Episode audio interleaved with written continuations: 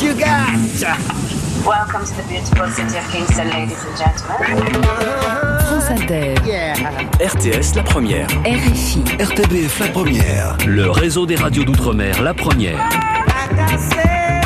That's not crime. Rastafari. Very Good Trip, Bob Marley.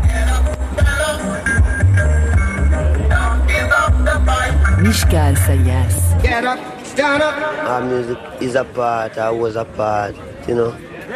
Jusqu'ici, on a suivi pas à pas l'ascension de la rockstar la plus improbable euh, des années 70. Parce que Bob Marley avait beau surgir d'une île méconnue des Caraïbes, une île qu'une majorité de ses admirateurs auraient été bien incapables de situer sur une carte, oui, c'était une rockstar. Il en avait le charisme, tantôt en cuir noir, ça lui arrivait, tantôt en tenue de guerriero, un pétard euh, planté au coin des lèvres.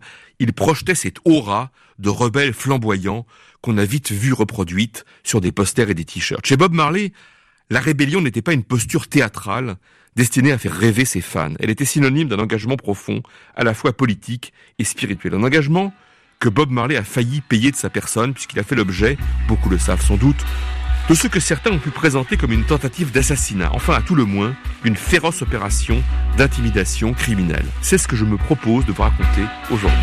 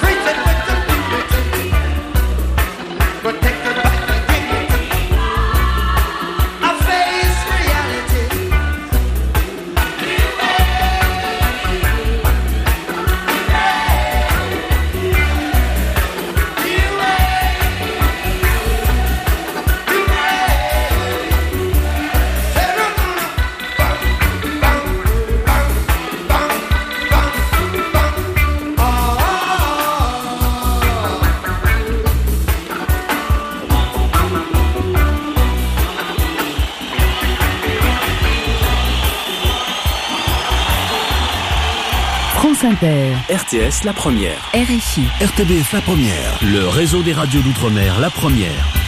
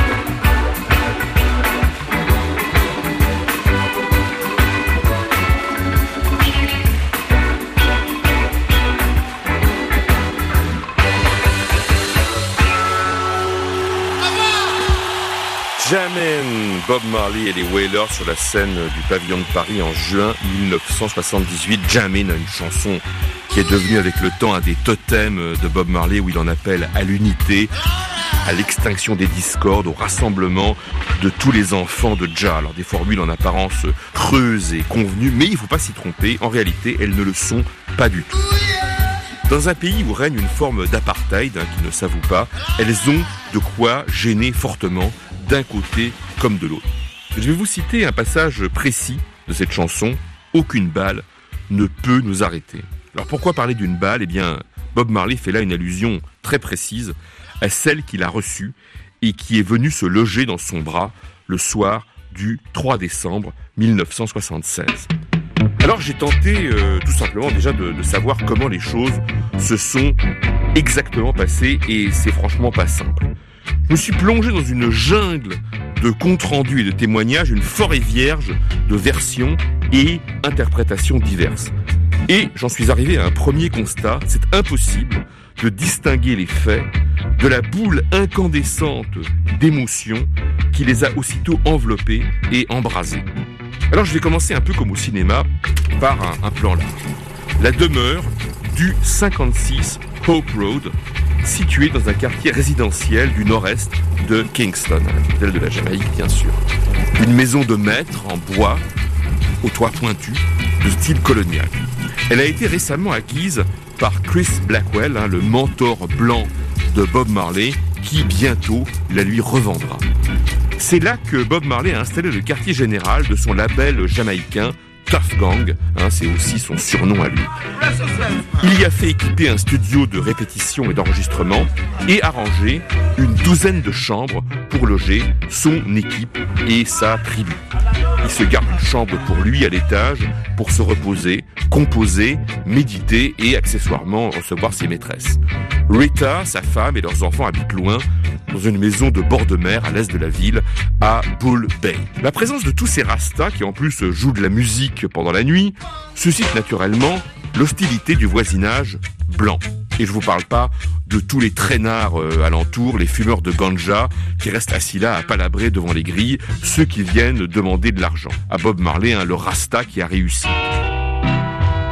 À l'arrière de la maison se trouve un grand manguier sous lequel il aime bien s'asseoir pour jouer, parfois jusque tard dans la nuit. Et aussi un terrain pour jouer au football, ce qu'il fait toujours pieds nus. Alors aujourd'hui, la maison euh, du 56 Hope Road est devenue le, le, musée euh, Bob Marley.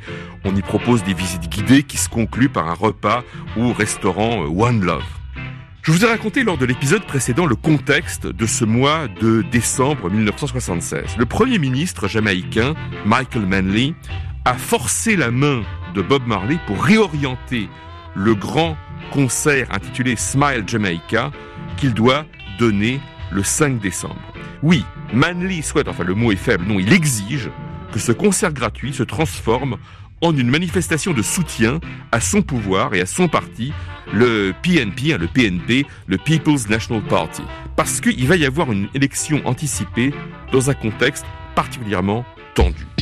L'espoir qu'a fait naître Manley en arrivant au pouvoir en 1972 est alors battu en brèche par une situation économique désastreuse et le pays semble au bord de l'effondrement.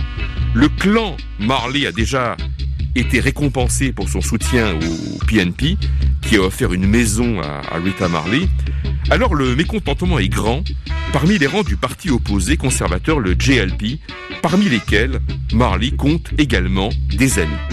Alors il faut dire qu'il se sent totalement piégé, parce que croire qu'on va arriver à réconcilier tout le monde, c'est dans ce contexte extrêmement dangereux, et Bob Marley l'apprendra à ses dépens.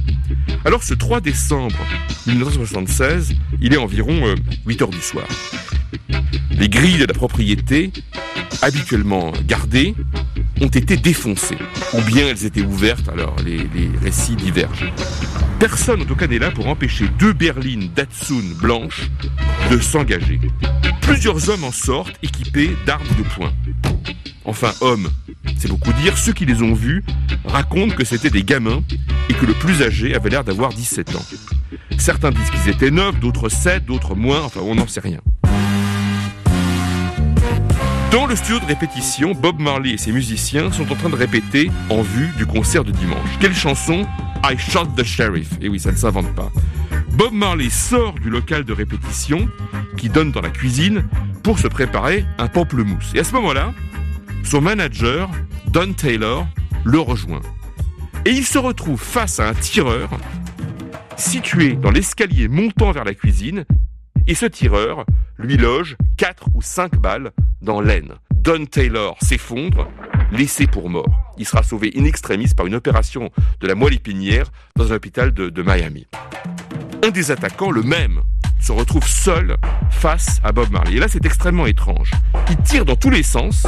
On retrouvera des impacts de balles partout dans la pièce. Et la seule balle qui atteint Bob Marley le fait par ricochet. Elle rebondit contre un mur, effleure sa poitrine et vient se loger dans son bras gauche. Marley a juste le temps de s'enfuir et le tireur ne lui court pas après. Marley part en effet se réfugier dans la salle de bain contiguë au studio de répétition où ces musiciens qui ont détalé comme des lapins se sont réfugiés.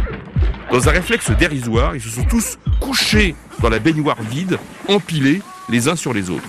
Marley étant le sixième à les rejoindre. Et quand il arrive, il ouvre le robinet sans le faire exprès et l'eau coule sur eux. Personne n'ira les chercher là. Rita Marley, présente ce soir-là dans une autre pièce de la maison, avec ses deux enfants, a juste eu le temps de courir jusqu'à sa voiture, avec les enfants, de démarrer et de rouler vers la sortie. Un des agresseurs tire cinq balles à travers le pare-brise. Rita n'est pas grièvement blessée, mais une des balles érafle le haut de son crâne qui se met à saigner. Elle roule jusqu'à la grille où un autre assaillant l'arrête et lui braque un pistolet sur la tempe. Rita ferme les yeux et croit sa dernière heure arrivée. Mais l'assaillant se ravise et disparaît avec les autres. Et quand Bob Marley sort de sa baignoire, une balle logée dans son bras gauche, selon les témoignages, il ne tremble pas de peur. Pas du tout, non. Il est furieux, il est foudrage. Et deux jours plus tard, il sera sur scène devant 80 000 personnes.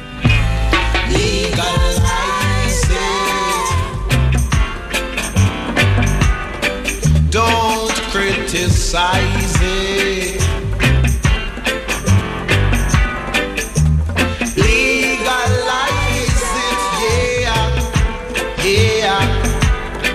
I will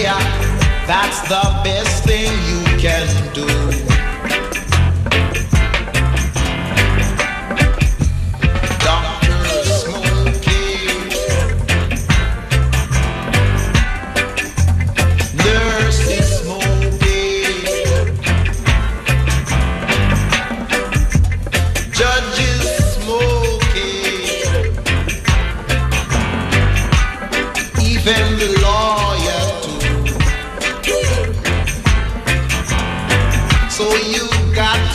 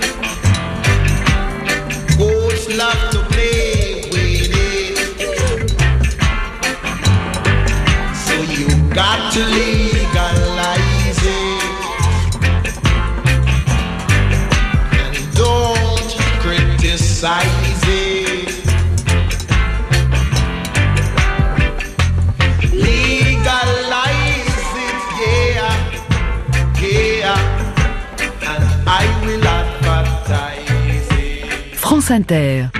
RTS La Première. RFI. RTBF La Première. Le réseau des radios d'outre-mer La Première.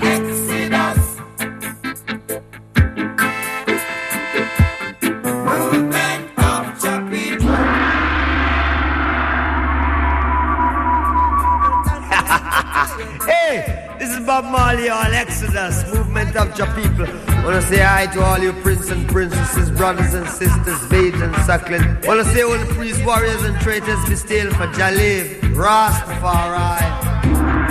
Une publicité radiophonique d'époque, hein, 1977, pour annoncer la sortie de l'album Exodus de Bob Marley and the Wailers, le cinquième album international du groupe au fait de sa gloire. Un album enregistré à Londres, Londres où Marley est parti se réfugier après l'attentat que je vous ai décrit. Le premier album où il a transmis le message ultime des Rastas, la délivrance pour tous les descendants d'esclaves, la fuite hors de Babylone, l'effacement de l'exode, le retour à la terre promise tant rêvée vers une Afrique euh, mythique, enfin unifiée dont tous les pays auront surmonté querelles et divisions. Et juste avant, si vous n'avez pas reconnu la voix de Bob Marley, bah c'est tout à fait normal, c'était pas lui. Mais son camarade Peter Tosh, qui fait en cette année 1976 ses débuts internationaux. Sa chanson Legalize It, hein, légalisez-la, la ganja évidemment, a été interdite en Jamaïque, ce qui a bien sûr accru le prestige de ce rebelle, bien plus violent et radical que ne l'était son camarade Marley. En tout cas, c'est le groupe de Bob Marley qui accompagnait Peter Tosh dans cet enregistrement, y compris ces trois choristes, hein, les I-Threes, Rita Marley, Marsha Griffiths et Judy Mowat. Alors, une fois les, les tireurs disparus, il y a bien une seule certitude qui s'impose au 56 Hope Road, où la légende veut que exactement 56 balles aient été tirées. Ne pas rester là une minute de plus. Certains courent se cacher, comme Family Man, le bassiste, et la chanteuse Jodie Mowat, on ne les verra plus pendant deux jours. C'est alors que Chris Blackwell prend la direction des opérations. Perché dans sa maison de Strawberry Hill, dans la montagne luxuriante hein, au nord-est de Kingston, armé de son talkie-walkie, il organise tout. Le transfert de Don Taylor par hélicoptère à un hôpital de Miami où on parviendra à le sauver de la paralysie. Quant à Rita, arrivée chez elle à Bull Bay, elle sera conduite à l'hôpital. Et une voiture vient prendre Marley. Un médecin à l'hôpital euh, l'examine, juge sa blessure bénigne et choisit de ne pas extraire la balle. Le bras gauche bandé, Bob Marley se fait convoyer à Strawberry Hill dans la maison de Blackwell, autour de laquelle des membres de la branche Rasta à laquelle il est affilié, les douze tribus d'Israël, c'est comme ça que ça s'appelle, montent la garde. Ce sont des proches du footballeur Skill Cole, au prestige international, un homme qui joue auprès de Marley un rôle d'intendant et de régisseur. Très vite, il faut prendre une décision. Donner ou ne pas donner le concert. Les avis euh, divergent et euh, Bob Marley hésite évidemment. Je n'irai que sous la protection d'une mitrailleuse, pense-t-il d'abord. Rita, jointe à l'hôpital par Talkie-Walkie, lui dit non, c'est un suicide, n'y va pas. Il y a là aussi Jeff Walker, le responsable américain des Disc Island, qui supervise une équipe américaine venue là pour tourner un documentaire. Jeff Walker est en conflit avec le cinéaste Perry Hensel, un blanc jamaïcain, celui-là même qui a réalisé le film avec Jamie Cliff, The Harder They Come, sorti en 72 et qui souhaite donner à ce documentaire une dimension politique, ce dont Jeff Walker ne veut absolument pas entendre parler. Personne ne sait ce qui va se passer. Cela dit, cela dit, la voix de certains pèse plus que d'autres. Le Premier ministre, Michael Manley et son parti, le PNP, tiennent eux coûte que coûte à ce que le concert ait lieu. Et ils ont les moyens d'obtenir ce qu'ils veulent. Le dimanche, en début d'après-midi, soit deux jours après l'attentat, un cortège de voitures de police s'arrête devant la maison de Chris Blackwell. Le chef en sort armé d'un Magnum 357 chargé. Vous savez, c'est un machin très impressionnant au canon extrêmement long. Et il explique à Bob Marley qu'il va le conduire au concert et que celui-ci n'a rien à craindre, il est sous protection. Comme on dit, c'est une proposition qui ne se refuse pas. Le cortège dévale à tombeau ouvert la route de Lassay qui conduit jusqu'au lieu du concert. À 5 heures de l'après-midi, 50 000 personnes se sont déjà massées là. D'autres groupes ont commencé à jouer. Certains membres des Whalers sont arrivés, mais pas Family Man, toujours introuvable, qui a peur et qui se cache. La foule grossit, un hélicoptère tourne au-dessus de sa tête. Et puis la nuit tombe. Une rumeur commence à enfler. Bob Marley est là, il va chanter, une balle l'a touché, mais il est indemne. Ja l'a protégé. Seulement, la foule est devenue tellement compacte que quand Marley arrive sur les lieux, il est impossible pour lui de se frayer un chemin. Alors, Bob Marley va être littéralement porté en triomphe, d'épaule en épaule, jusqu'à la scène, acclamé par une foule en adoration. Vu son état, il a le bras gauche immobilisé, il peut pas jouer de guitare, il n'a prévu de chanter que deux chansons. Le bassiste du groupe Third World, Cat Court, prend la basse, des amis s'installent aux percussions, on fait avec ce qu'on a, et bientôt il y aura même plus de 200 personnes sur la scène, sur cette scène extrêmement étroite. Et Bob Marley va chanter plus d'une heure et demie, danser même, bientôt rejoint par Rita Marley, la tête encore bandée, et puis Family Man va finir par émerger. Rita Marley a quitté l'hôpital précipitamment, averti par euh, Johnny Mowat que le concert avait lieu. Même l'équipe de cinéma qui avait renoncé et s'était mise à ranger tout son équipement et tout son matériel, déballe à nouveau en catastrophe ce qu'elle peut et envoie au dernier moment un gars sur scène, caméra à l'épaule. À ce moment-là, tout le monde peut voir Michael Manley perché sur le toit d'un car Volkswagen, les bras dressés à la Chirac. hein. Il faut dire qu'il a de quoi exulter, il a obtenu exactement ce qu'il voulait. Il sera réélu. Bob Marley relève la manche de sa chemise et montre son bras blessé. Selon le témoignage de Carl Colby, un des membres de l'équipe américaine, la foule vit alors une sorte d'expérience religieuse. C'était comme le Christ sur la croix, se souviendra-t-il. Ce seront les derniers moments de Bob Marley en Jamaïque avant longtemps. Le soir même, il s'envole incognito pour une petite île des Bahamas au large de Miami dans un avion affrété par Chris Blackwell. Officiellement, personne ne sait où il est, sauf sa mère qui vient le rejoindre.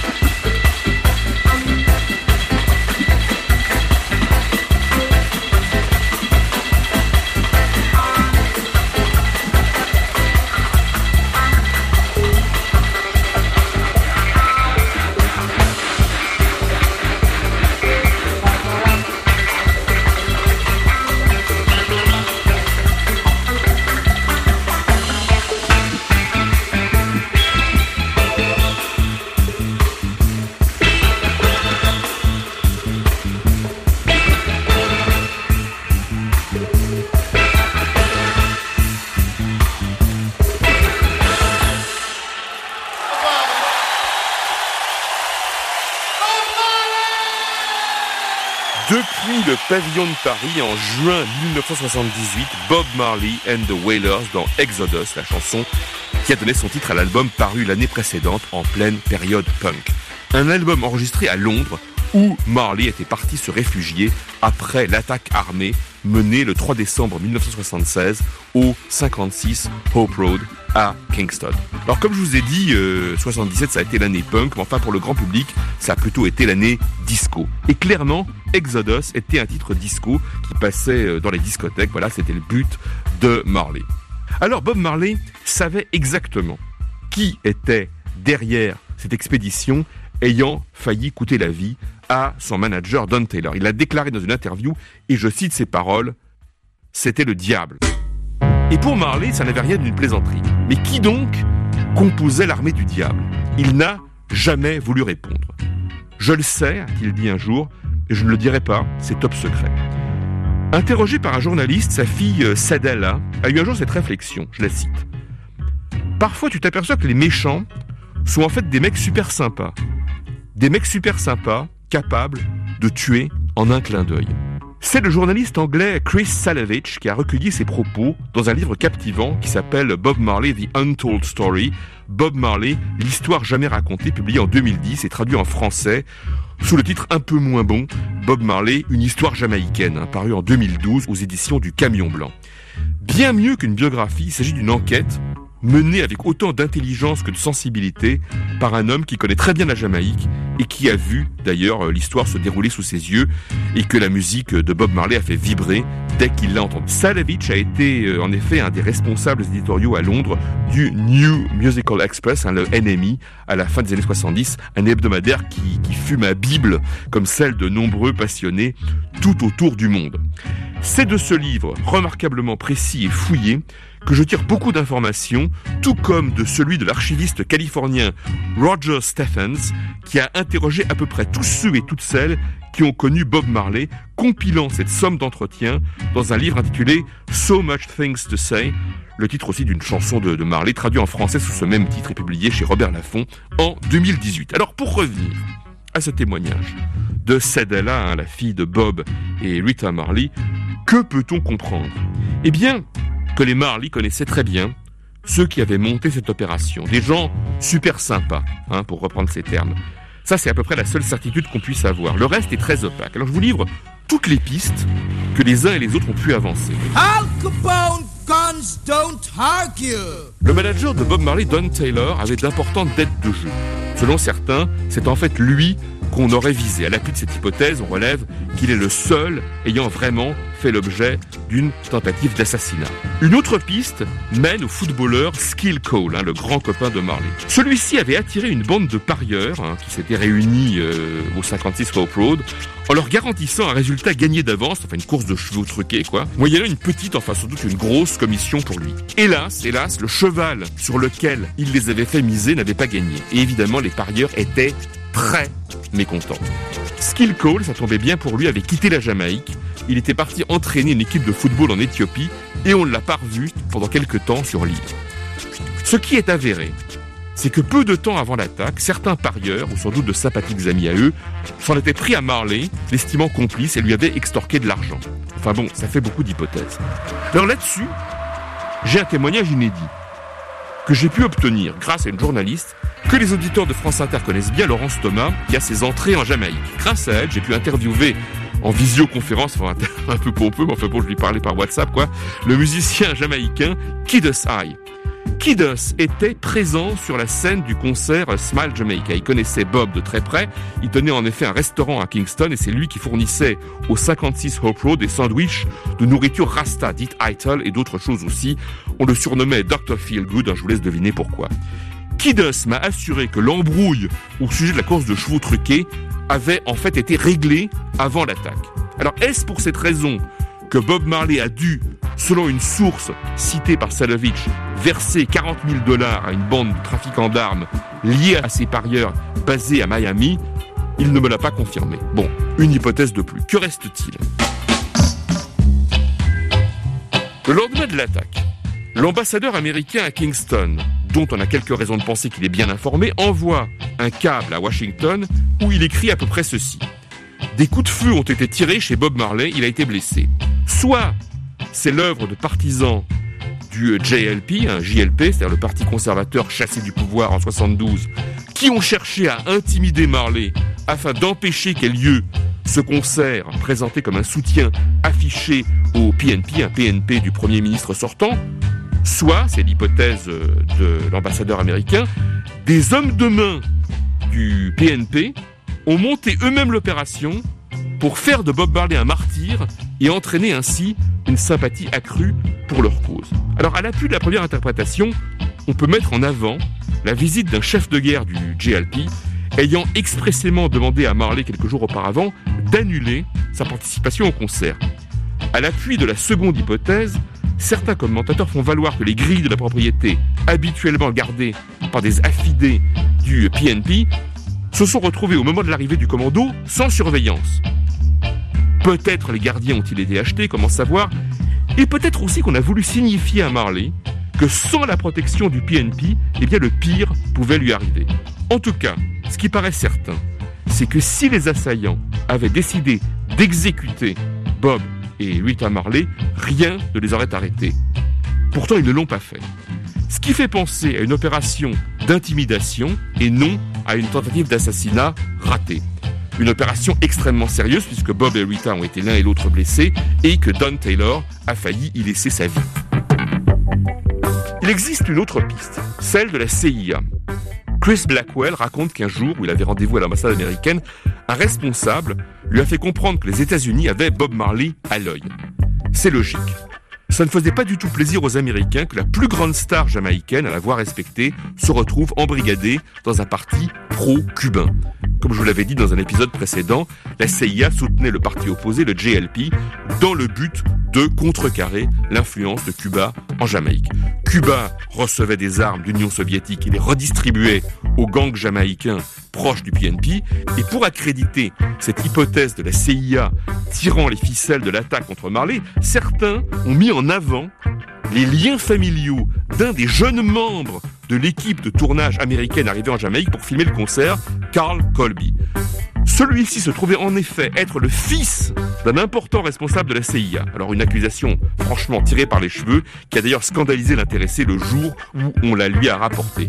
Colby, stupéfait, a fait valoir que son père avait alors démissionné de la CIA et que lui-même avait justement choisi de rompre avec le chemin suivi par celui-ci. Il n'était que le très jeune membre, aussi enthousiaste qu'innocent, d'une équipe de cinéma. Voilà, c'est tout ce qu'on peut dire, tout ce que je peux dire en tout cas. On a écouté tout à l'heure Peter Tosh, et bien je vous propose à présent d'écouter la très belle voix du troisième Whaler, Bunny, Bunny Livingston dit Bunny Whaler, qui a publié lui aussi un album en 76, le très beau Black Heart Man, à son surnom. Il est aussi accompagné par les musiciens de Bob Marley et ce titre s'appelle Reincarnated Souls.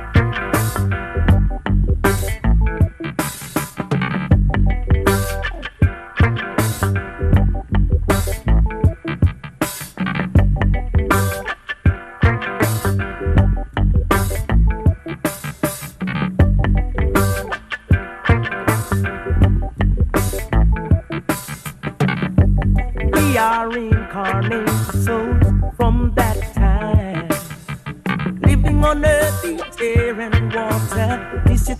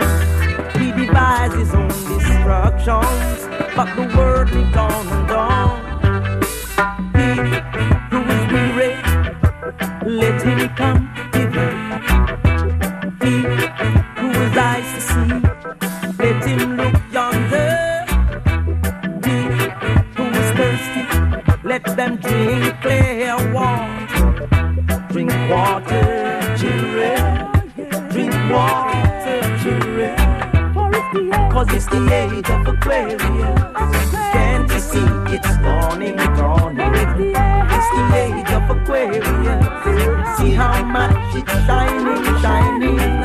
It's the age of Aquarius. Keep your love lights burning.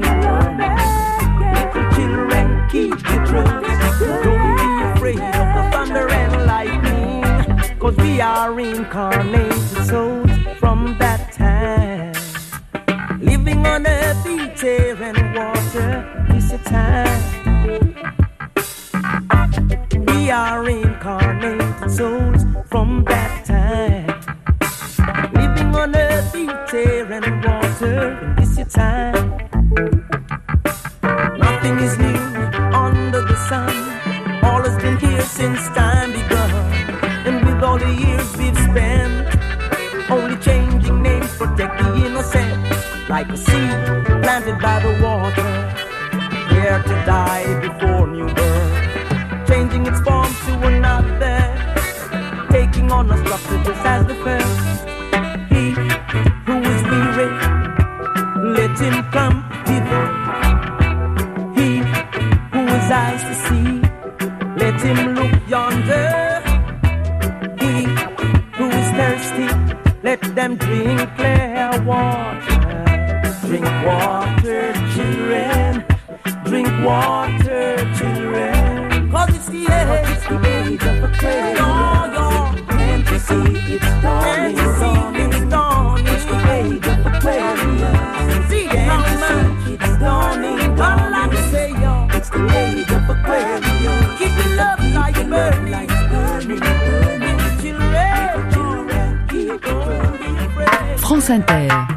RTS La Première.